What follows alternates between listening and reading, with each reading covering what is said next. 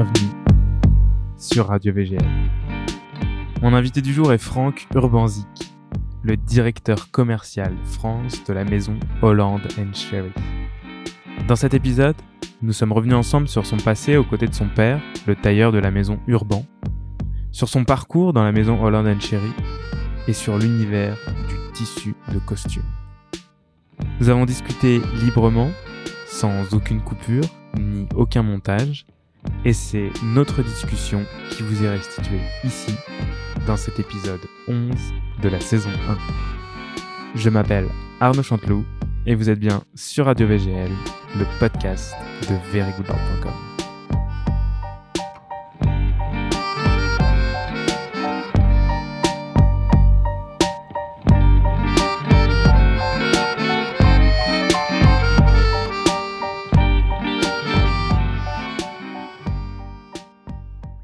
Bonjour Franck. Euh, bonjour Arnaud, enchanté de vous recevoir chez Hollande et Chéri. Ben, merci beaucoup déjà de, de me recevoir ici euh, dans vos locaux à Paris. Hmm Euh, donc Franck, vous êtes vous êtes directeur commercial France et d'ailleurs bien plus pour certaines divisions de de Holland. Euh, vous êtes Franck Urbanzik. Oui, voilà, tout à fait. Un nom que j'ai eu du mal à prononcer. Ouais. Mais- Ouais, c'est un nom qui est d'origine euh, polonaise euh, de- du côté de, de mon père. Du reste, on y reviendra tout à l'heure parce que je vous parlerai certainement de mon père, Ah, bah, qui était bien. un peu dans la dans la profession. Et, euh, et en fait, euh, vous m'avez été présenté par, euh, par Stéphane Boutiché, que je connais depuis, euh, depuis plusieurs années et, euh, et qui est blogueur, euh, Instagrammeur, etc. et qui travaille chez vous Oui, depuis depuis deux ans, depuis deux ans et qui, euh, et qui, qui vend du tissu comme vous. Mm. Voilà. absolument. Pour ceux que, pour les auditeurs Ouais. qui ne connaîtraient pas à la fois Holland and Cherry, ce qui est plus peu probable, et vous, ce qui est certainement probable Très probable. Oui, oui, puisque tout à vous êtes fait. plutôt un, un homme de l'ombre, Oui. Finalement. Euh, Pourriez-vous me faire un petit, comme je dis, un petit que sais-je, un petit euh, Franck Urbanzik pour les nuls Ouais. et un petit que sais-je euh, Holland and Cherry et remonter où vous voulez, jusqu'où vous voulez. Parlez-moi un peu de votre parcours, même succinctement si vous n'avez pas envie Oh, de vous on, va, on- on va essayer de décrire un petit peu mon, mon parcours. Exactement. Bon, à la base, moi, j'ai une formation euh, euh, d'ingénieur. Hein, je suis avant de rentrer chez Hollande et Chéri, euh, j'étais responsable dans une une société de de produits. Je vendais de l'outil coupant et de la machine outil, donc ce qui n'a strictement rien à voir avec la profession actuelle. Tout. Par contre, j'avais la chance d'être le fils et le petit-fils d'un d'un tailleur, hein, un tailleur qui, y a encore une vingtaine d'années, était euh, assez connu sur la place de Paris et qui qui s'appelle toujours, j'allais dire, qui s'appelait au niveau de sa société Henri Urban. Hein.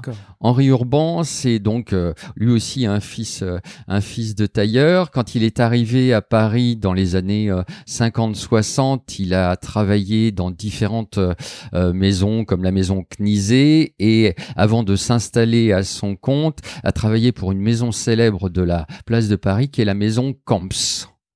Hein, la maison Camps qui était euh, la référence de la profession dans les années 60 et qui a été rachetée euh, depuis par euh, le grand-père de la famille de Luca actuelle. C'est pour ça que cette maison existe toujours et s'appelle Camps de Luca.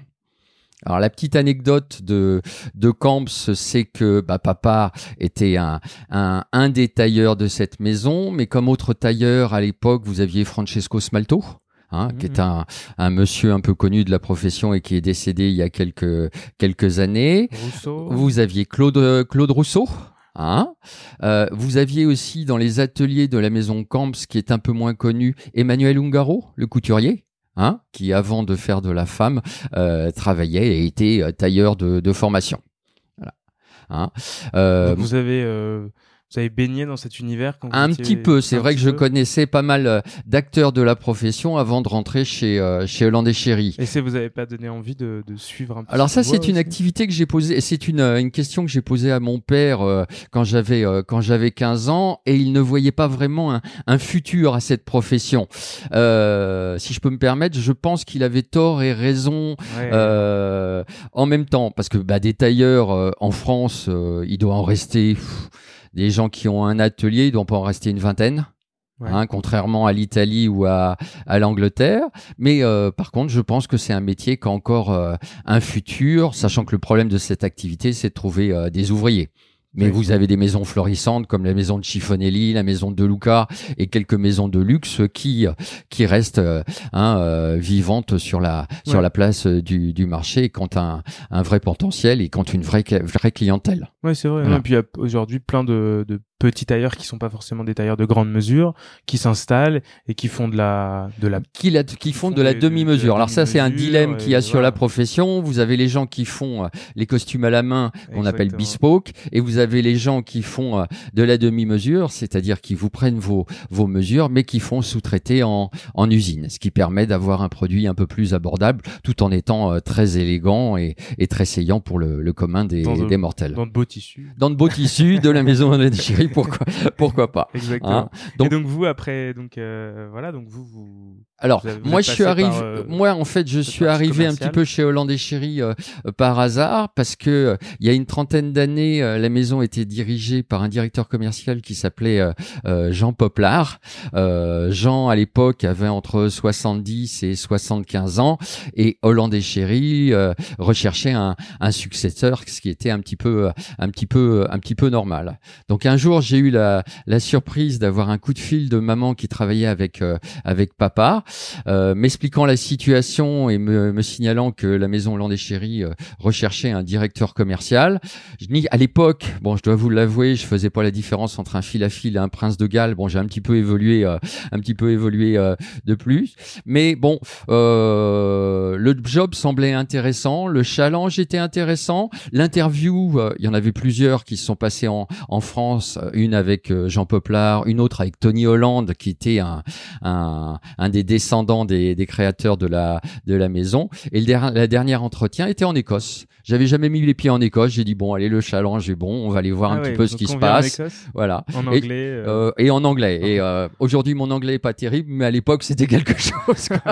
hein, J'ai un petit peu aussi évolué. Avec l'accent. Surtout avec l'accent, euh, l'accent écossais. Ah mais bon. Costaud, quand même. Donc, donc voilà. Surtout que le, le, le rendez-vous était un peu, un peu bizarre, si je peux me permettre, parce que j'ai été récupéré à l'aéroport par une jeune femme qui s'appelait Ellie Rice, et quand elle m'a pris dans sa voiture, le, le pneu de la voiture était crevé. Donc je suis arrivé à l'entretien, j'avais transpiré, j'avais les mains noires. C'était pas vraiment la, hein, euh, la manière d'aborder un, un rendez-vous. Mais bon, je, je crois qu'ils m'ont pris euh, chez Hollande et Chéri à l'époque parce que j'avais euh, j'avais 28 ans et qu'ils cherchaient quelqu'un de, de dynamique, hein, et euh, que j'avais une certaine expérience commerciale. Mais c'est sûr, ils m'ont pas pris pour mon expérience textile. Hein. Ni la propreté de vos mains. Ni la propreté de mes mains. Voilà, c'est tout à fait. Et euh, bah, c'était une histoire que je pensais que cette histoire durait 5 euh, à, à 10 ans et puis bah ça fait euh, ça fait 30 ans que je, je suis là. Bon, c'est vrai qu'Hollande et Chéri en France a pas mal évolué parce que bon, on est passé d'une activité qui est liée principalement à l'activité tailleur et qui a évolué avec bah, toutes les boutiques de demi-mesure qui se sont créées à l'époque et se créent encore pratiquement tous les jours euh, en France parce que c'est une activité qui a quand même un vrai potentiel, une qui est passée par la, la haute couture et euh, qui s'est un petit peu diversifié il y a une vingtaine d'années aux États-Unis en créant une branche décoration d'intérieur, branche que j'ai repris avec mon épouse il y a il y a dix ans. C'est pour ça que je vous reçois aujourd'hui dans un showroom qui est plus un showroom de décoration d'intérieur qu'un qu'un showroom euh, vestimentaire pour vendre du, tissu. C'est vrai voilà. quand on rentre, il y a du parquet, il y a du, il y a du parquet, il y a du, hein. cuir, il y a enfin il y a voilà. des, des, rideaux, il y a, enfin du tissu, des, des tissus très épais. Euh, oui, bah c'est un petit peu c'est un petit peu la, la culture et l'histoire de Hollande et Chéri parce que quand on s'est développé dans la décoration d'intérieur, bah les, décorateurs sont venus pour, euh, euh, pour nos belles matières. Et puis finalement, bah, les décorateurs venaient chez nous avec leurs clients. Et puis bon, ils avaient à restaurer euh, un appartement, un immeuble, un yacht, un avion. Et puis bah, il y avait une demande pour du cuir, pour de la broderie, pour de la structure du revêtement mural, pour du parquet. Et petit à petit, bon, bah, comme on a un showroom qui est quand même sympathique et un très bon accueil. Hein, c'est les clients qui le, qui le disent, si je peux me, Je- si je je, peux me permettre, hein, si je peux me permettre. Bah, petit à petit, on a été sollicité par euh, des euh, euh, des marques complémentaires qui cherchaient à être présents sur le marché euh, sur le marché français et on les a acceptés dans nos showrooms, ce qui a permis de développer notre euh, notre activité en décoration d'intérieur. D'accord. Voilà. Donc vous revendez à la fois des, des productions, vos propres productions, et à la fois des marques. euh, Oui, pour la décoration en intérieur, Ouais, pour oui. Pour le vestimentaire, 80% des tissus sont fabriqués chez chez Holland et Chéri. Ok. Hein, voilà. Et donc, euh, donc vous rentrez dans, vous rentrez chez Holland Cherry. Je rentre chez Holland et Chéri. Bon, à l'époque, si je dois dire, c'était une société un petit peu euh, euh, poussiéreuse. Et puis, bon, euh, l'activité euh, tailleur commençait un petit peu à, à disparaître. Alors, on ça, était en quelle année on était en 89. C'était le 1er octobre 80, 89. Hein Euh, je me suis amusé à faire une petite étude de, de marché, puis à faire un tour de France. Alors à Paris, l'activité était florissante, mais en province, on voyait vraiment que c'était une, une activité qui était en train de, de disparaître. Mais euh, Donc vous revendiez toujours du tissu à des tailleurs. on revendait des tissus. euh, C'était vraiment des tailleurs. La- Pas, même pas des, des, comment dire, des il y avait très peu de boutiques. ou- Ouais, ouais, ouais. Non, il y avait très peu de, de boutiques. On travaillait un peu avec quelques euh. confectionneurs, mais c'était pas le gros de notre, Ouais, euh, pas c'était de- pas le gros de notre activité. Et Hein. jamais en particulier. Rarement. Rarement. Hein, si un particulier vient chez Holland et Chéri, on lui refuse pas de lui vendre un tissu, mais on ne va pas solliciter cette activité. Hein. On est une petite équipe, on est une dizaine de personnes et on se répartit à peu près 5 pour la décoration et 5 pour le vestimentaire et on n'a pas le temps de s'occuper du particulier. Hein. Donc on n'ira jamais le solliciter et puis nos clients sont là pour ça. De Ouais. toute façon, le particulier qui va venir, que ça soit en décoration d'intérieur ou en vestimentaire, en, en vestimentaire, il aura besoin d'un tailleur ou il aura besoin d'une boutique pour lui prendre ses mesures, chose que nous sommes absolument pas capables de, de faire ici. Et en décoration euh, euh, d'intérieur, il aura besoin d'un tapissier ou d'un décorateur. Donc il pourra faire une sélection, mais de toute façon, euh, il sera obligé de passer par un professionnel pour s'acheter ses, ses, ses tissus. D'accord. Donc, euh, pour retour, revenir un peu en 89, quand Ouais. vous avez vu, euh, vous, vous êtes rentré dans la société Ouais. et vous avez commencé par euh, faire cette, euh, ce petit tour de France. Ce petit Tour de France qui m'a un petit peu, euh, hein, j'étais un petit peu déçu, mais j'ai quand même vu un vrai potentiel sur Paris parce que à l'époque il y avait quand même, et il y en a encore, mais il y avait euh, plus de grandes maisons et le chiffre d'affaires de Hollande et Chéri était pas extraordinaire. Donc ça m'a pris à peu près un an et au bout d'un an j'ai vu quand même qu'il y avait un vrai potentiel et j'ai demandé à mon épouse de, de nous rejoindre, de me rejoindre dans dans, dans l'activité et euh, bon ça a à peu près mis euh, quatre ans pour vraiment bien développer l'activité et après bon on a eu une croissance qui est pas exponentielle mais on on a bien progressé quoi. Et vous Ah. avez, euh, au, au fur et à mesure du temps, au fil, euh, au fil des, des ans, vous avez vu euh, évoluer le, la profession comment dans, dans... Enfin, du moins, et votre métier comment? Est-ce qu'il y a eu des changements euh, majeurs ou- Bah oui les changements les changements majeurs on se les a un petit peu créés avec mon épouse et il y a eu des changements majeurs au niveau du du groupe. Hein, euh, Hollande et Chéri est un groupe qui a été créé en 1836. À l'époque, l'activité du groupe, c'était euh, d'acheter du tissu aux fabricants et de les revendre au détail. Ils achetaient le tissu par pièce et de les revendre au détail. Et euh, il y a une vingtaine d'années, il y a eu un... Bah, Monsieur Hollande a décidé de prendre sa retraite et en fait, il nous a mis un petit peu sur euh, sur le sur le marché. Donc, on a déjà été revendu dans une première fois à un trust euh, américain qui nous a utilisé comme un comme un produit.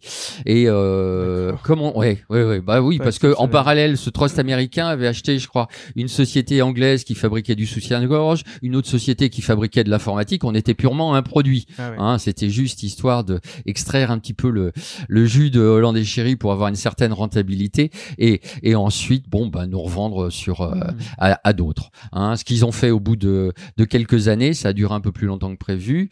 Et euh, ensuite, nous avons été rachetés par notre premier client euh, américain. Notre premier client américain est un groupe qui s'appelle IAG, Individual Apparel Group, euh, euh, dont le propriétaire était Monsieur euh, Spencer Hayes.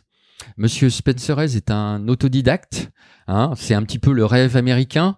Euh, ce monsieur a commencé par vendre des bibles à domicile, hein, et puis petit à petit, ben, il a hein, eu une équipe commerciale. Après, il s'est mis à fabriquer euh, euh, des livres, et cette activité existe toujours parce qu'elle existe sous le nom de Southwestern. Du reste, on a Charlotte qui qui travaille chez Hollandais Chéri et qui a fait une partie de de ses stages de fin d'études chez Southwestern. Hein, ça consiste à vendre des livres éducatifs en porte-à-porte Ah. Hein, et, Et euh, ça existe toujours. et ça existe toujours. Hein, Ah. Et c'est une activité florissante parce que je crois que leur dernier résultat voisinait les 60 millions de dollars aux États-Unis. Donc, Ah. euh, hein, c'est ouais, En porte à porte. en porte à porte. Ce qui consiste en fait, euh, euh, ouais, à l'heure de l'internet, oui, mais ça, ça existe toujours.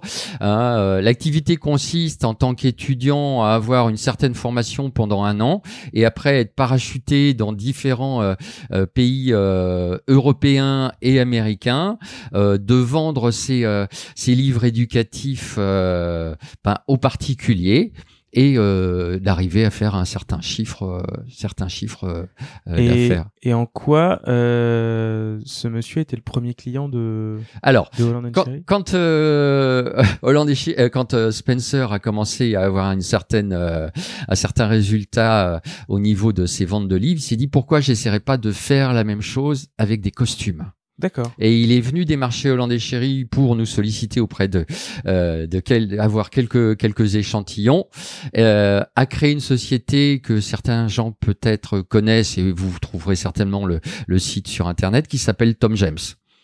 L'activité de Tom James est la même que celle euh, pour euh, euh, pour les livres, c'est-à-dire de démarcher euh, les particuliers. Mais quand je dis particuliers, c'est certains professionnels. On partira, on parlera d'avocats, euh, de banquiers, euh, de d'assureurs, euh, de les mar- démarcher dans leur lieu de, de travail. C'est une, une activité aussi qui existe euh, en, en France pour certaines autres entreprises et de leur vendre des, des costumes. Ah oui. Hein. La plupart de ces gens sont généralement euh, euh, débardés par leur travail et n'ont pas le temps de refaire leur garde-robe. Alors le fait de les solliciter à leur lieu de, de travail euh, euh, euh, était, à mon avis, une idée géniale, puisque maintenant Tom James, c'est 800 vendeurs aux États-Unis, c'est 40 40 vendeurs euh, euh, en Angleterre. Il y en a eu quelques-uns en France, mais la démarche en France, crois, une activité ouais, qui, qui marche moins bien.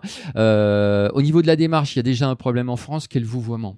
D'accord. Hein? Ouais, Quand vous parlez vrai. anglais, il n'y a pas de vouvoiement, donc la discussion est toujours un petit peu directe. C'est vrai que Euh, la en première France, chose vous- que, ce ouais. que je vous ai posée, Ouais. c'est la première question que je vous ai posée, c'est de savoir si on se tutoyait ou on se vous voyait. Ouais, ouais. Et vous m'avez dit euh, qu'on se vous voyait parce que vous aviez du mal à tutoyer. Ce c'est vrai que ce j'ai qui me va Ah, très bien. bah, j'ai des clients depuis 30 ans. Je pense que sur les 400 clients qu'on doit avoir en France, euh, je dois pas en tutoyer une dizaine. Et c'est vrai que le tutoiement, le, le vouvoiement, le vouvoiement, pardon, crée une distance et une solennité, je dirais. Ouais, je dirais qu'au niveau commercial aussi, ça permet d'avoir une certaine réserve. C'est souvent quelque chose que je dis à, à, à Stéphane, dont Vous avez parlé tout à l'heure. Quand on tutoie les gens, bah, quand tout va bien, ça va. Il n'y a pas de souci. Mais à partir du moment où il y y a un problème, forcément, la, la démarche du client est toujours plus directe. S'il y a un vouvoiement, il y a déjà une première réserve, hein, ce qui donne une certaine latitude dans, la, dans la discussion. C'est un conditionnement euh, linguistique euh, qui est vraiment ouais. important dans notre notre langue.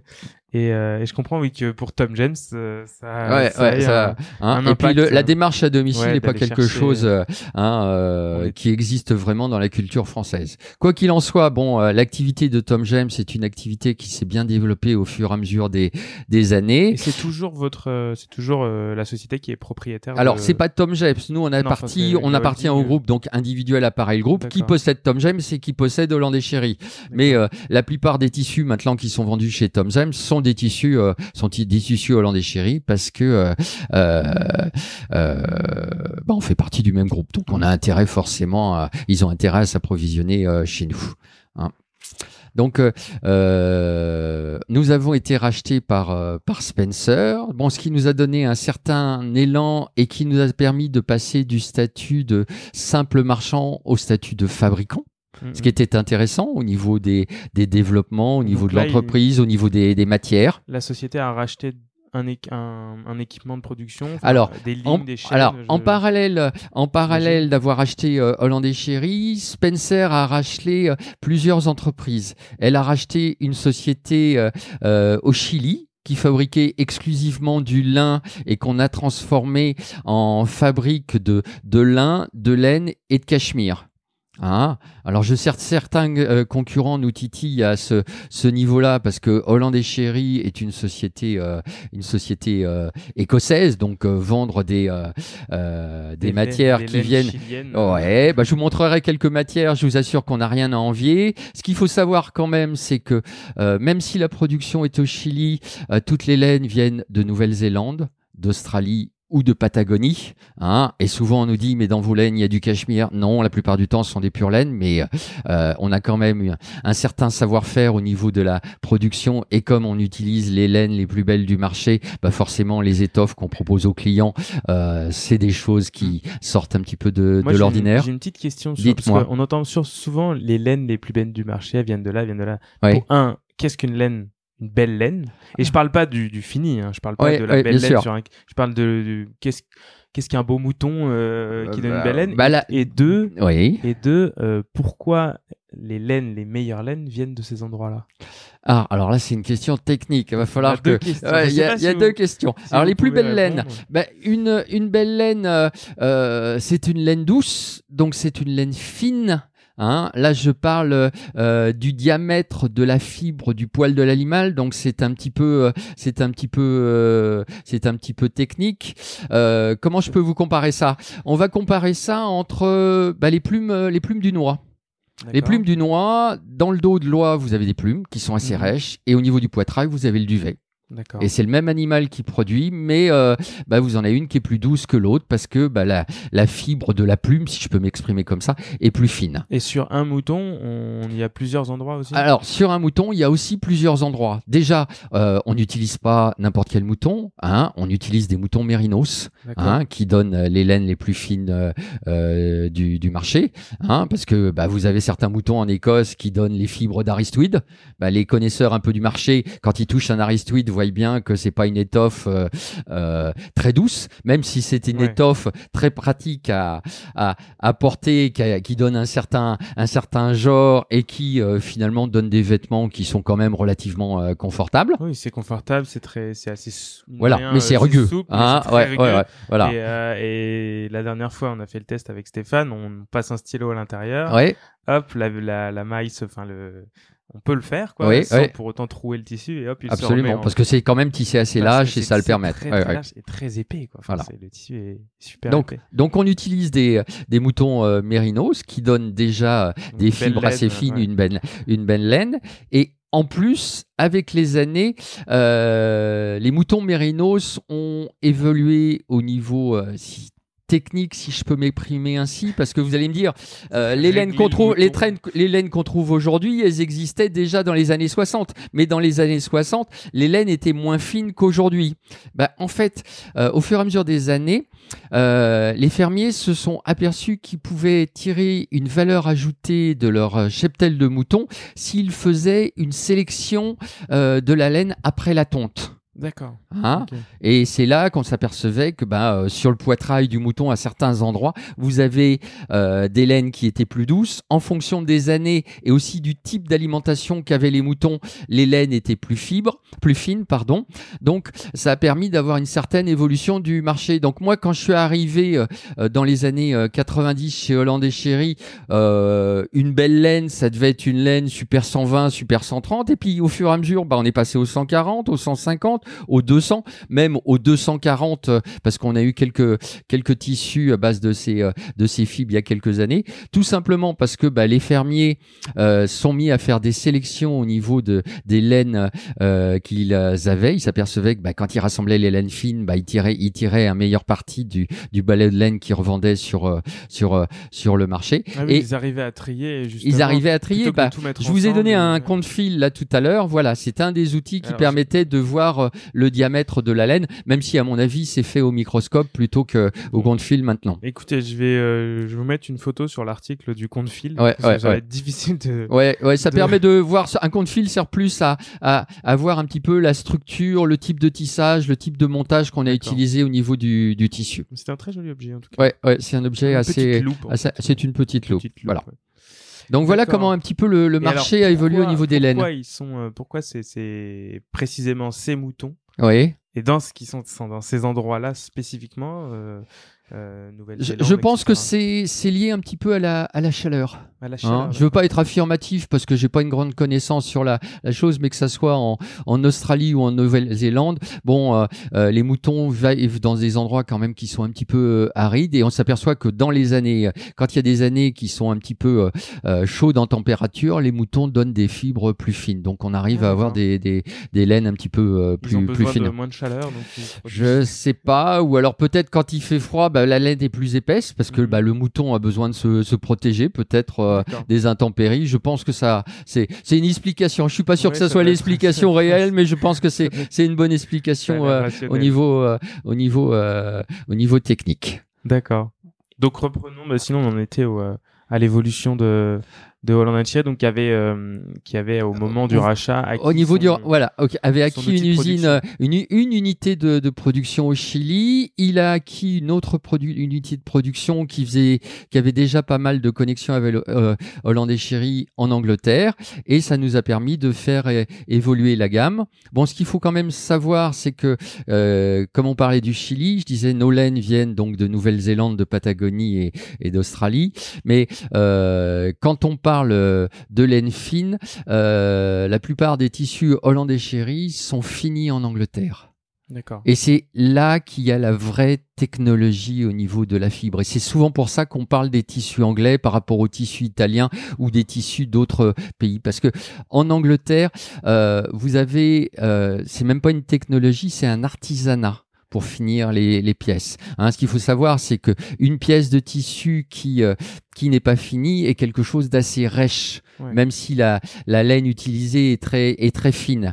Et quand on finit une pièce, finir une pièce, c'est-à-dire la plonger dans des dans Ouais, en des quoi bains. ça consiste vraiment euh, Alors, j'ai en jamais, j'ai jamais visité euh, une société qui finissait des, euh, des, des tissus et il y en a de moins en moins en Angleterre, mais euh, ça consiste à, à plonger le tissu dans un bain humide à base d'ammoniac et d'autres produits, hein, ouais, ce qui permet euh, d'obtenir euh, un toucher un toucher au niveau de la, la main de, de l'étoffe. Et ce qu'il faut savoir, c'est qu'en Italie, par exemple, cette finition est mécanique. D'accord. Hein Alors qu'en Angleterre, vous avez encore quelqu'un qui contrôle le tissu euh, et qui, à force de contrôler, arrive à avoir une certaine hypersensibilité du toucher humide ouais. pour savoir s'il faut euh, modifier la composition du bain au niveau de cette finition.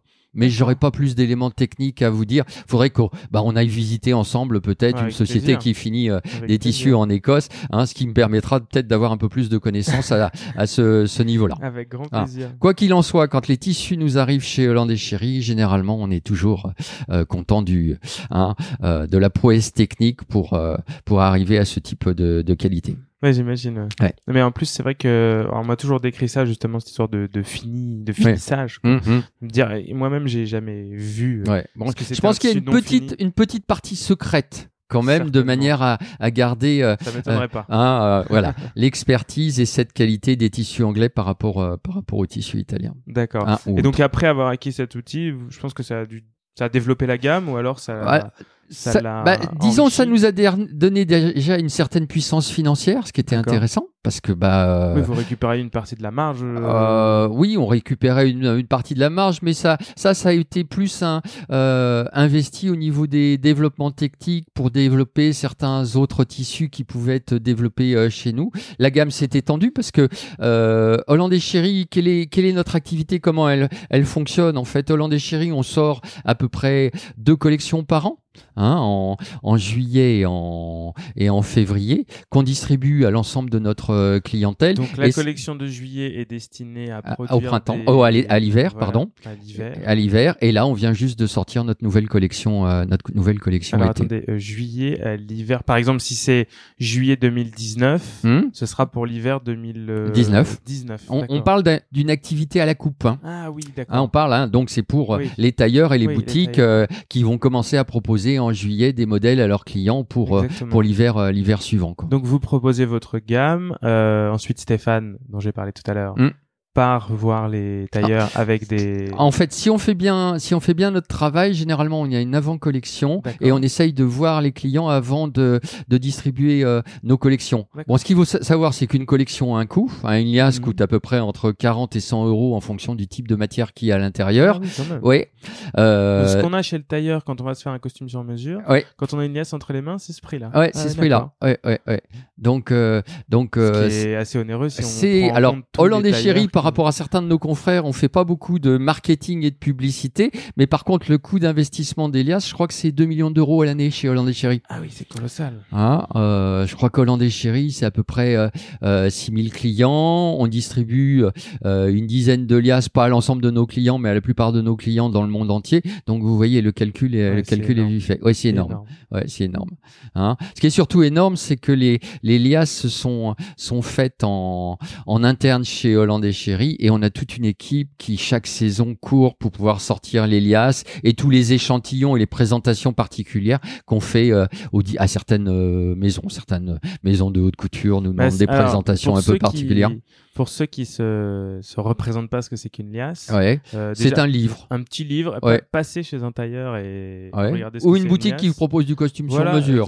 Si on a bien fait nos travaux, logiquement, vous verrez la collection C'est une sorte de, de petit bouquin, euh, une sorte de petit classeur dans mmh. lequel il y a des, des, des, des échantillons de tissu sur des feuilles cartonnées en général un peu Bristol. Pas, pas forcément où euh, elles sont elles sont euh, oui, j'aurais tendance à dire loose en anglais quoi. Bon, elles sont fixées d'un côté ce qui permet de d'apprécier aussi la main du, du tissu quoi. Oui, ça, ça, ça peut être soit collé sur des petits, exactement, des petits cartons, des petits cartons, soit euh, euh, juste accroché à l'intérieur. Euh, Absolument. exactement.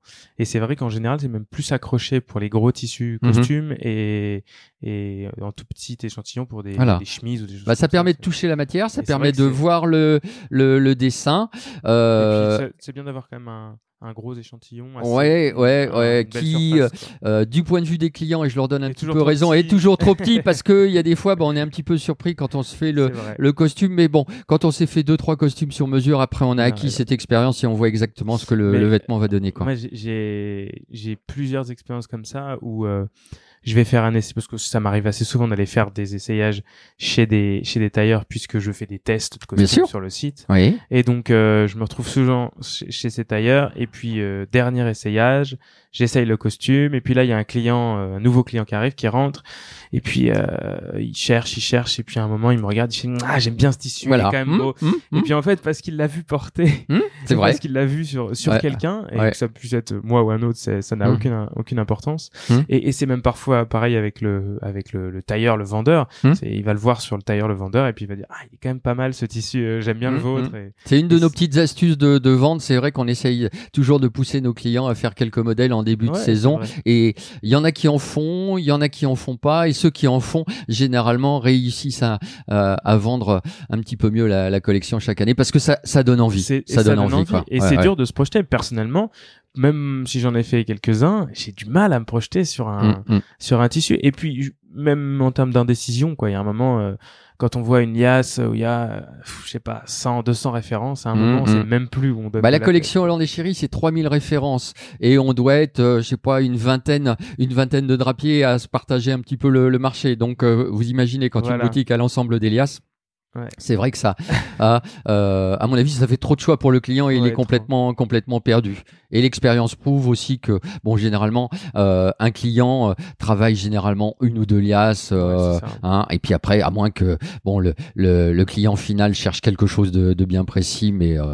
Et dans et dans les dans, dans la collection que vous faites, dans les développements qui ont été faits donc par la maison mère, donc je pense que vous avez des bureaux de style. Qui Absolument, qui sont situés en, en Écosse, qui sont dirigés par une jeune femme qui s'appelle Sarah Claire et qui a eu une expérience d'une trentaine d'années dans dans la profession. Donc euh, donc qui connaît, enfin qui, qui connaît et même qui fait, à mon avis, les, les bah, tendances. Qui, bah, qui fait des, des tendances, oui et non. Bon, ce qu'il faut savoir, c'est que l'activité de Sarah, bah, c'est déjà de, de rechercher les plus belles laines. Donc là, elle travaille en partenariat avec notre usine parce que bah, les plus belles laines sont vendues par l'eau sur le marché et puis bon, pas forcément, il faut, euh, les, acheter, faut les acheter. Et les coopératives qui vendent ce type de, de choses nous sollicite. Hein. Après, bon, bah, elle étudie les, les tendances, mais les tendances de l'activité mesure sont souvent quand même assez loin de des tendances de l'activité prêt-à-porter, hein, qui changent assez rapidement. hein, euh, le monsieur qui, qui s'habille en, en, en, mesure cherche quand même généralement un,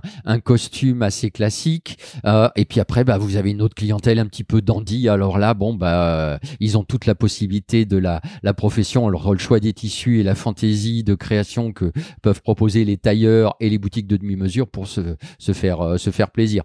Mais à mon avis, tout ça, ça reste un petit peu loin des, des, des tendances. Le but, c'est de se faire plaisir. Le but n'est pas de ressembler justement à, à la personne qui est à côté de, à côté de soi. Quoi. Les tendances, ça peut être euh, le retour du prince de Galles. Le retour du prince de Galles. Ou du pied de poule. Ouais, ouais, ouais, ça, c'est vrai. C'est vrai. Il y a des périodes où on vendait plus du tout de Prince de Galles et c'est quelque chose qui est revenu.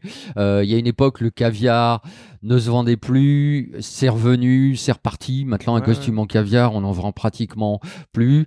Euh, il y a une époque où les gens s'habillaient beaucoup en uni on revient quand même un petit peu à la fantaisie. Il y a eu une tendance plus costume. On est revenu à une tendance plus euh, veste dépareillée, puisque nous a bien aidé, c'est le style Friday wear, ce qui donnait, ce qui permettait, ce qui donnait l'autorisation euh, aux, aux, cadres et autres bah, de s'habiller un petit peu plus cool ou avec un petit peu plus de, de couleurs euh, euh, dans leur euh, dans leur garde-robe vestimentaire. De se lâcher ouais, ça permet. Ouais, ouais, voilà, de, de, de, bon, il y a des choses quand même qui ont qui ont bien évolué. C'est que euh, on va parler d'une couleur qui est le bleu, le bleu, le bleu un peu vif, par exemple.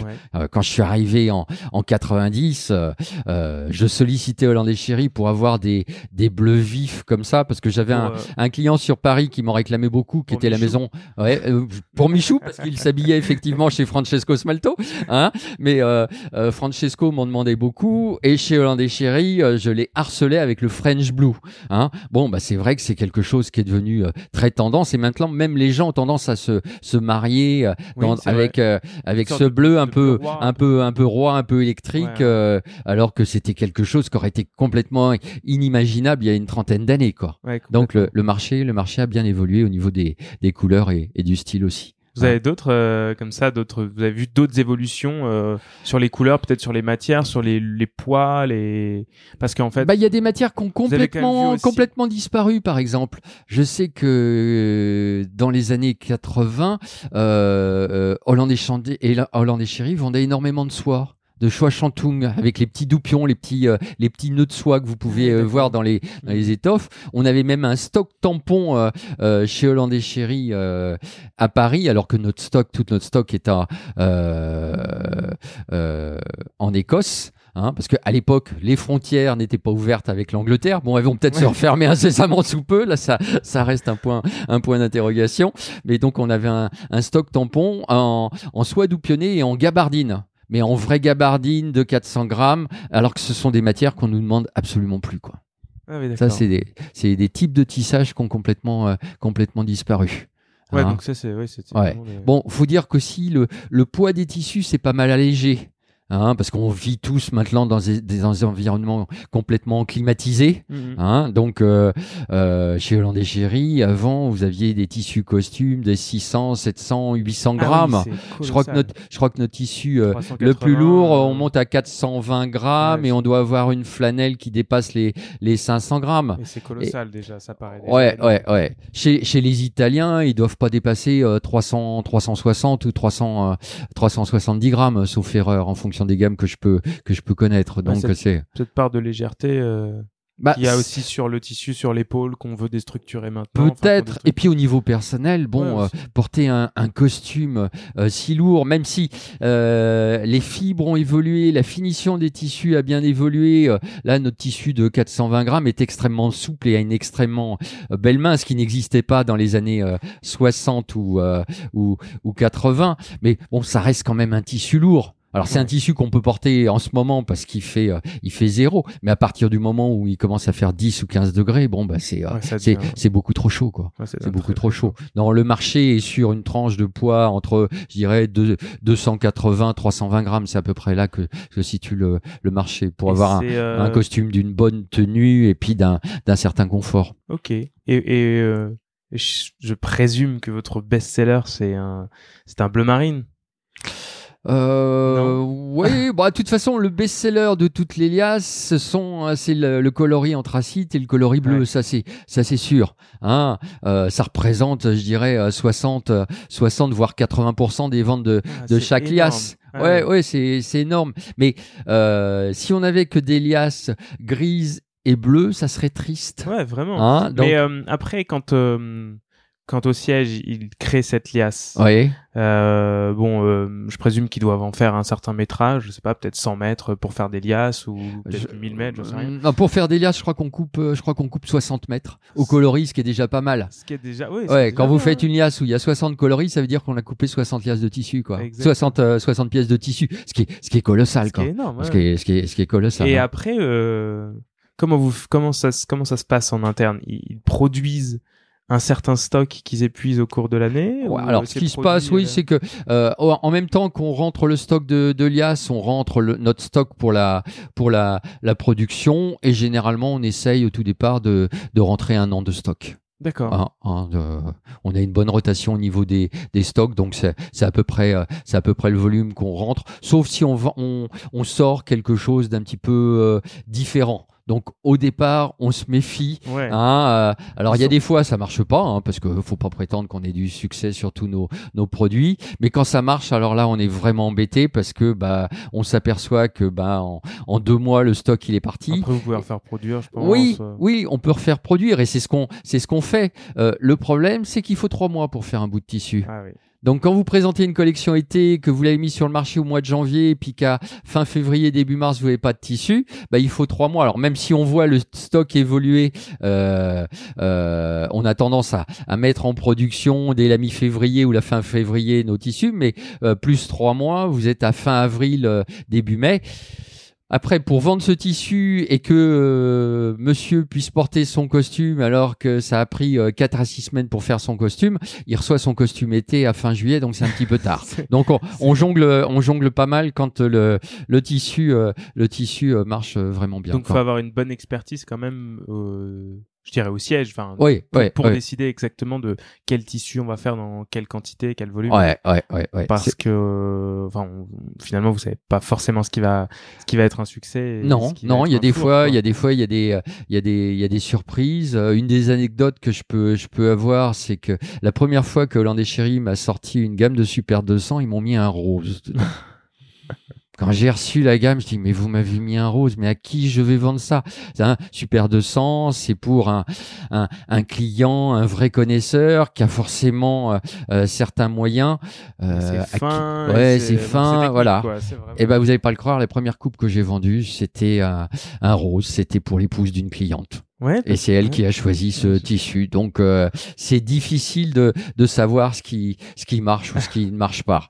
Hein Euh, une autre anecdote, c'est que euh, donc on travaille avec certaines maisons de, de, de haute couture et un jour, une, une maison de haute couture nous a demandé de développer un, un, une flanelle grise avec une rayure rose, toujours le rose.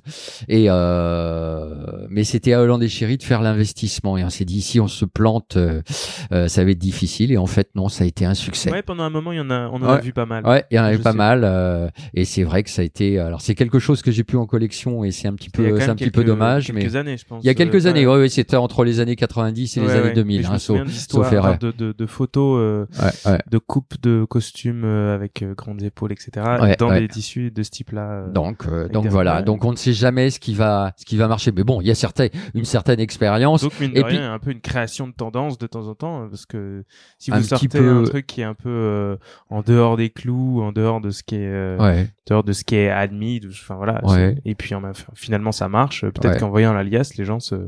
C'est vrai. Je pense que la création de tendance aussi est générée par nos clients, parce que bah on est tous sur le terrain Alors, à quand vous parlez de vos visiter. clients, c'est des tailleurs. C'est des tailleurs et des et boutiques. des boutiques. Hein ouais. Euh, il est vrai que chaque année, on a des demandes spécifiques qui vont, qui arrivent forcément à la boutique par un client, euh, un client particulier. Mais quand on reçoit plusieurs fois la même demande et euh, on est en train de se dire, tiens, il y a peut-être quelque chose, quelque chose qui change et faut peut-être orienter un petit peu notre collection vers ce type de, de produit. Vous faites remonter les infos. On fait remonter les informations, absolument. Par exemple, cette saison, euh, j'ai failli me, j'ai failli me tromper euh, moi-même parce que nous allons sortir, nous avons euh, sorti dans la nouvelle collection été ce que j'appelle moi les rayures regatta, qui sont des rayures club qui correspondent aux, aux, aux, écoles en, aux blazers des écoles en, anglaises. Grosses rayures. Des très grosses rayures. Et c'est vrai que quand on m'a présenté la collection il y a un an, j'ai dit ça. Oui, bon bah vous m'en donnez une dizaine parce que j'ai, à mon avis, ça va être une toute petite demande. Et avec Stéphane, ben, à force de visiter les clients pendant des semaines, on s'est aperçu qu'il y avait une vraie tendance au niveau de ce type de tissu. Et euh, en, septembre, quand ils ont mis l'Elias en production, j'ai dit ah, à Hollande Chéri, je me suis trompé. Est-ce que vous pouvez m'augmenter mes quantités? Parce que là, je hmm. pense que hein, euh, c'est quelque chose. un peu revenir le, le blazer, le rowing blazer, le blazer de, de voilà. ouais, d'université. Ouais, bah du reste, Stéphane s'est fait faire une veste. J'ai demandé à Stéphane de, de se faire faire une veste parce que c'est vrai que ça, c'est le typique, typiquement le type de produit qu'il faut voir pour être séduit sur un échantillon. Ouais, ouais, je crois qu'il a reçu, euh, il a reçu sa veste ou sa veste est en train d'être finie parce qu'il m'a montré une photo hier. donc, il va permettre. Ben, on essaye de tous porter des tissus euh, landais chéris, puis ça permet. Bon, on a quand même toutes les plus belles matières à porter de la main. Alors, ça serait dommage de pas se, de pas se faire plaisir euh, chaque chaque saison, quoi. C'est vrai. Ouais, ouais. Et dans le dans l'évolution de la marque, euh, dans les développements techniques, euh, vous avez été aussi, euh, comme certaines marques, euh, à l'origine de de gros développements techniques ou, vous êtes plutôt dans quelque chose de traditionnel, orienté sur sur le sur le motif, sur des matières plus classiques? Alors on, Hollandais Chéri reste quand même une société qui a des développements très classiques.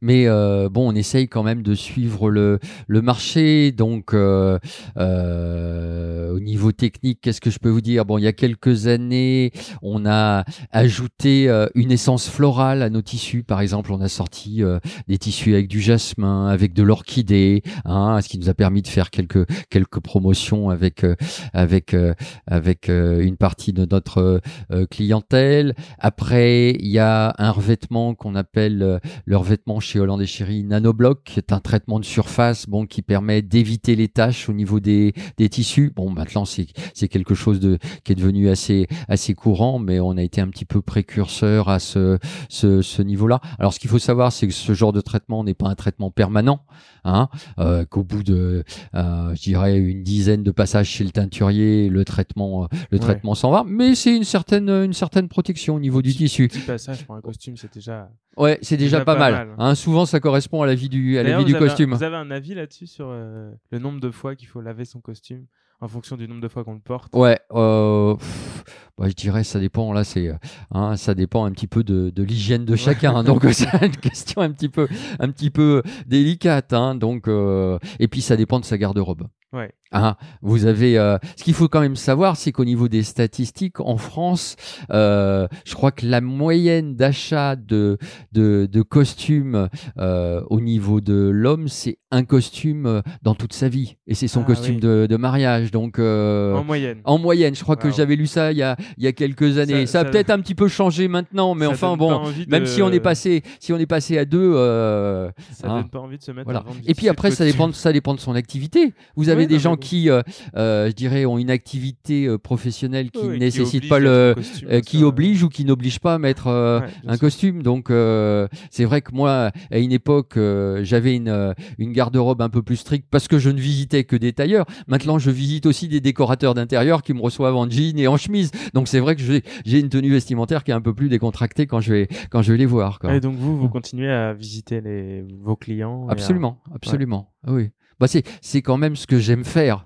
Hein euh, être derrière un ordinateur à traiter des demandes et à répondre aux clients, bon c'est c'est intéressant et on remercie les clients de nous solliciter, mais c'est quand même plus sympathique d'aller voir les clients et puis de de discuter un petit peu de de ce qu'ils font. Ça permet quand même de de s'enrichir au niveau au niveau personnel quoi. Oui, hein, j'imagine. Voilà. C'est quand même plus sympa. bon bah très bien. Et, euh, et vous sur euh, sur l'évolution de votre métier au fur et à mesure du temps, la digitalisation, euh, les réseaux sociaux, etc. C'est quelque chose qui vous a impacté ou ou, ou vous êtes resté très en Alors, retrait de tout ça euh Moi, moi, à mon niveau, bon, ce qu'il faut savoir, c'est que j'ai quand même 56 ans, donc euh, c'est quand même des produits d'une d'une jeune génération. Mais oui, au niveau de Hollande et Chérie, on a des gens qui sont euh, qui sont spécialistes d'Instagram, des sites internet, de tous les réseaux sociaux. Bah, la société qui n'est plus sur les qui n'est pas sur les réseaux euh, sociaux euh, aujourd'hui passe à côté de de quelque chose. Et à mon avis, de son développement, tout tout simplement. Hein. À notre niveau, au niveau du, du bureau euh, français, on laisse ça à notre euh, maison mère. Même si Stéphane est un est un blogueur Ouais, et, ouais. son hobby, et c'est un petit peu pour ça que je l'ai embauché il y a quelques années, il y a deux ans chez chez Hollande et Chéri. Mais euh, nous, à notre niveau, c'est quand même euh, notre activité, c'est la partie commerciale, la partie communication. On la laisse euh, aux gens aux gens du groupe. quoi. Ouais, c'est la Mm. maison mère qui s'en occupe. C'est la maison mère qui s'en occupe. On peut pas tout faire. Les journées sont sont trop courtes et euh, Ouais, bien sûr. hein, c'est euh, Et vous avez euh, et en fonction de, de chaque pays, euh, la la maison mère décide de vous de, de créer des collections différentes ou Non, vraiment c'est non. mondial? Non, alors ça c'est un grand dilemme chez Hollande et Chéri parce qu'il nous arrive forcément d'avoir des, des réunions de groupe et euh, quand on nous présente en avant-première les collections, forcément chaque pays a un avis différent. Bon, l'expérience prouve que même si la vie est différente, 90% de ce qui nous est pro- proposé correspond à, à l'ensemble du monde. Après, bon, bah, chaque pays a des petites demandes euh, spécifiques et puis bah, Sarah essaye de satisfaire tout le monde. Puis il mais- doit y avoir des mais la- meilleures ventes dans certains pays, Bien dans sûr. d'autres, sur des liasses qui. Bien sûr, mais après les meilleures ventes, c'est souvent lié à l'affinité avec un, un client et puis euh, euh, on connaît un peu notre marché. Donc quand on reçoit la collection, bah, on se dit tiens telle collection, je vais la proposer à tel client. Celle-ci va correspondre plus à ce type de client en fonction des dessins, des coloris et puis euh, bah, des, des prix des, des produits forcément et du Ouais. type de clientèle que le, le client euh, le client possède. Ok. Et euh, et en pratique, moi j'ai toujours été curieux de me de me dire quand quand je vais chez un tailleur, il me dit ah je vais commander de tissu, etc. Vous avez un stock qui est en Angleterre, Oui. il n'y a pas de stock en France. Il n'y a pas de stock en France, Donc non. tous euh, vos meilleurs amis, c'est UPS, DHL et Ouais, FedEx. quoi. ouais, c'est UPS pour euh, pour la France et l'Europe et c'est euh, c'est DHL pour le marché américain. Et vraiment Absolument. tout transite en petits. Ouais. Hollande et Chéri, je crois qu'on expédie euh, entre 600 et, et 800 coupes jour. C'est colossal. C'est colossal. Multiplié c'est par bien. 3 mètres, donc ça veut dire qu'on expédie euh, entre 2000 et 3000 mètres de tissu par euh, par jour. Il y a même, on a eu des pointes cet hiver, ce qui nous ont un petit peu embêté au niveau des délais de livraison. Je crois qu'on est monté à 1200 coupes jour. Donc euh, c'est Et, vous- ouais. et ça fait, euh, vous, vous avez des chiffres sur les, les, les métrages annuels que vend Holland, Holland Cherry? Oh oui, j'ai forcément des Ouais. chiffres. Je les ai pas, Ah, je les ai pas en tête, mais euh, hein, euh, Mais- être colossal. ah c'est colossal. Ouais.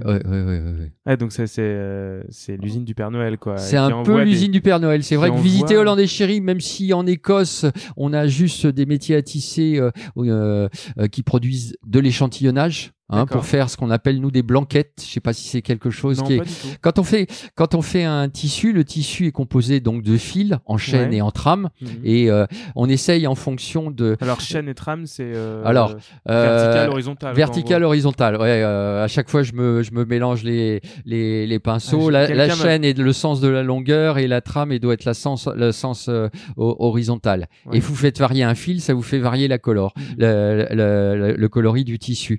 Euh, bah, je vous en montrerai peut-être une, euh, une après. Désolé, au niveau de la radio, ça va pas donner, euh, ça va pas donner grand Non, mais ce chose. que je fais, c'est Ouais. que je fais toujours des photos Ouais. et quand il y a besoin de mettre quelque chose, alors je mets toujours des liens. euh, D'accord, bah, je vous montrerai, je vous en montrerai une. Je crois que je vais en avoir une de- là. Bon, ce qui permet, fil, Voilà, ce qui du- permet de, de voir un petit peu le, le contraste au niveau des, des dessins, parce qu'on définit un dessin, on définit des couleurs, et après on essaye d'avoir une gamme de couleurs. Et on s'aperçoit que de temps en temps, bah, les, les contrastes sont pas très euh, heureux, ou alors peuvent créer des problèmes. Par exemple, euh, quand on regarde la télé, certains présentateurs ont des tissus très contrastés, en noir et blanc ou en couleur, et on a une espèce de Ouais, d'image un peu floue. Voilà, bah, on, on évite ce genre de choses parce que euh, euh, ça peut être c'est plus dans le tissage. c'est plus dans le tissage. Voilà.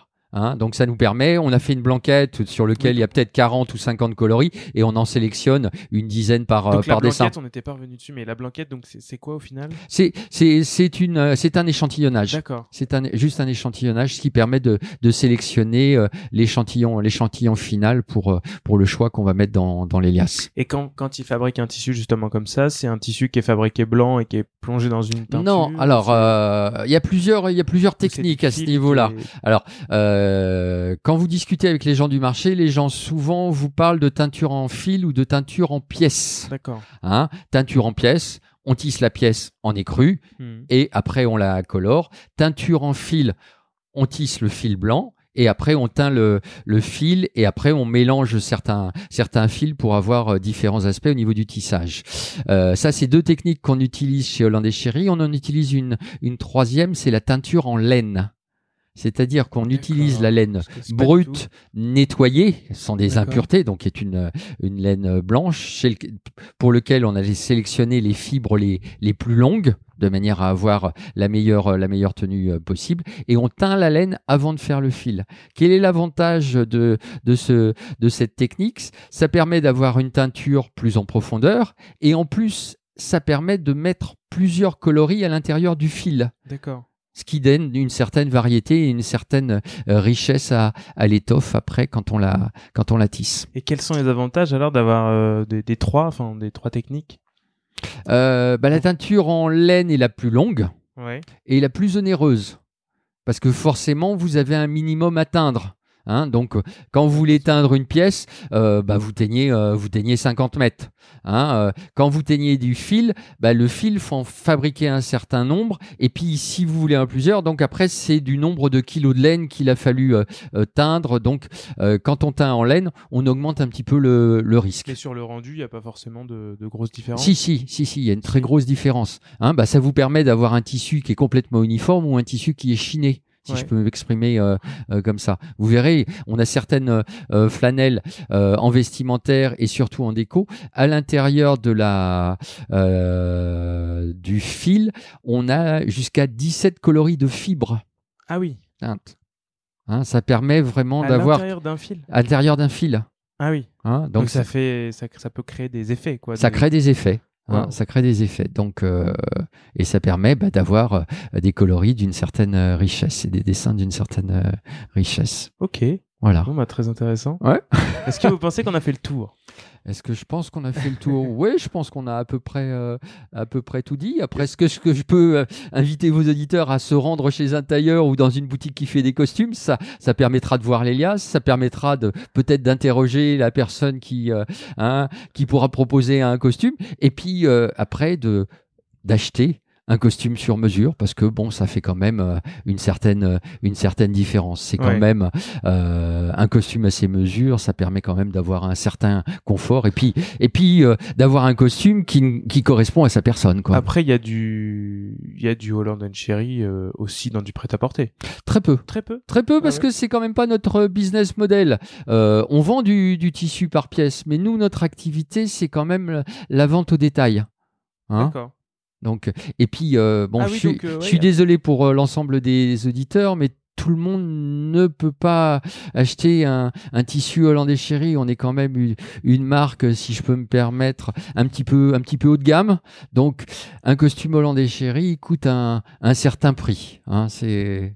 C'est autour de combien Vous avez Oh bah alors là, ça dépendra Ouais, du, ça dépendra du tailleur, de la boutique, Ouais, de la quantité de tissu que forcément le, le client le client a acheté. Parce que s'il nous un- achète un- à la coupe et qu'il nous achète par pièce, forcément ça lui reviendra un petit peu moins cher. Dans un, Hein dans un, Ah, je, je sais même pas si c'est possible parce que dans un- de de- de- d'avoir un chiffre, mais dans un dans un costume, il y a à peu près combien de en termes de tarifs de tissu en disons le plus cher, le moins cher et la moyenne. Oh, je, dis- je pense que sur le marché, vous devez commencer à trouver des costumes hollandais chéri à, à partir de, de, de 800 euros.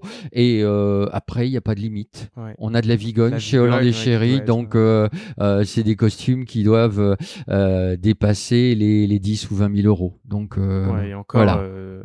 On parle même pas de grande mesure. On Bah, parle si, on parle pas de grande mesure Si. quand même. Ça serait dommage quand même de se faire un costume en vigogne et, Vigogne et, Ah oui, non, et, Vigogne. et de le, se, se le faire faire en, en mesure industrielle. Je pense que quand on a les moyens de, de, De s'acheter de de, la de de la vigogne, on a les moyens d'aller aussi chez un, chez un tailleur. Chez quoi, un voilà. grand tailleur Voilà. et qui me qui me racontait qu'il avait qu'il était en train de faire euh, trois manteaux en vigogne Ouais, ouais. euh, dans trois couleurs différentes Mhm. pour une seule même personne. Oui, bien sûr.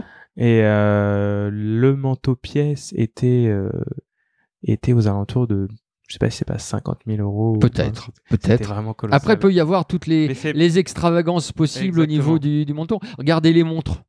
Regardez Oui. la, la gamme de prix qu'il peut y avoir euh, sur, euh, euh, sur les montres. Après, vous pouvez rajouter des pierres précieuses, vous pouvez avoir des mécanismes extraordinaires, un look euh, d'enfer. Donc, euh, hein, je connais pas la fourchette au niveau des, des montres, mais bon, ça doit aller de quelques euros et je, hein, je sais pas si ça dépasse pas le million d'euros. Certaines, certaines montres, oui, il doit y en avoir. Il doit y en avoir. C'est comme les voitures et autres. Donc, euh, hein. Oui, la dernière fois, donc, je- j'étais au salon international de la haute horlogerie à. Genève il, y a, il y a quelques semaines et euh, et la marque Roger Dubuis un Ouais. partenariat avec euh, Lamborghini D'accord. et euh, une personne s'était fait euh, avait utilisé en fait donc ils, ont ce partenariat et une Mhm. personne avait utilisé le service de personnalisation de de Lamborghini pour se faire sa voiture personnalisée Hum, hum. donc 100% personnalisée ils l'ont dessiné ensemble etc. Euh, je vous laisse imaginer le prix de la Lamborghini hein. Bien sûr, bien sûr. et Roger Dubuis propose exactement le même service pour la montre D'accord. Et la montre valait je crois euh, un million et demi Ouais, bah oui, mais Deux- C'est un produit unitaire. oui, oui, bien sûr Hein, euh, et créé uniquement voilà, pour une voilà. seule personne. euh, euh, la voiture de Monsieur Tout le Monde, si elle était fabriquée à l'unité, vaudrait une fortune. Exactement. Même, même si elle vaut déjà forcément un certain Assez prix, cher. Ouais, assez cher. Mais bon, elle serait complètement inabordable si elle était faite à l'unité. Donc c'est, hein, c'est la correspondance avec le fait de se faire un costume sur mesure. Hein, ce qu'il faut savoir, c'est qu'un costume sur mesure, c'est une pièce haute couture. Ça, c'est quelque chose qui m'a toujours rendu un petit peu triste, c'est qu'on parle de la haute couture féminine et on parle du costume sur mesure au niveau de l'homme. Mais c'est de la haute couture, C'est ouais. pareil. Hein, c'est pareil. Hein, C'est vrai donc, euh, et une robe haute couture coûte plus cher qu'un costume sur mesure. Ouais, alors que ça se trouve, il faut plus de temps pour faire le costume que pour faire la, la robe. Hein Exactement. Et, Hein, mais bon, il y a une histoire marketing aussi derrière qui euh, et bien sûr, et pourtant, à mon avis, le costume sera porté beaucoup plus souvent, peut-être. certainement, que hein. les robes. euh, Ouais. Voir les robes de mariée. Ah, regardez à la fin des défilés, la robe de mariée, bon, elle est faite pour être portée une fois. Et quel est le prix d'une robe de mariée dans une maison de, de haute couture Qui peut quoi? coûter, euh, oui, oui, euh, le prix d'un costume qui va être porté euh, très souvent. Quoi. Ouais. Et ben, merci beaucoup, Franck. Merci Arnaud de- d'être venu chez nous et puis euh, de cette de C'était cette interview. de- C'était une première pour moi, donc j'espère que ça aura été ben, intéressant pour vous et pour vos auditeurs. Pardon, j'avais vraiment l'impression que c'était pas le cas. Merci beaucoup, et puis bah, à bientôt. À bientôt. Merci. Au revoir.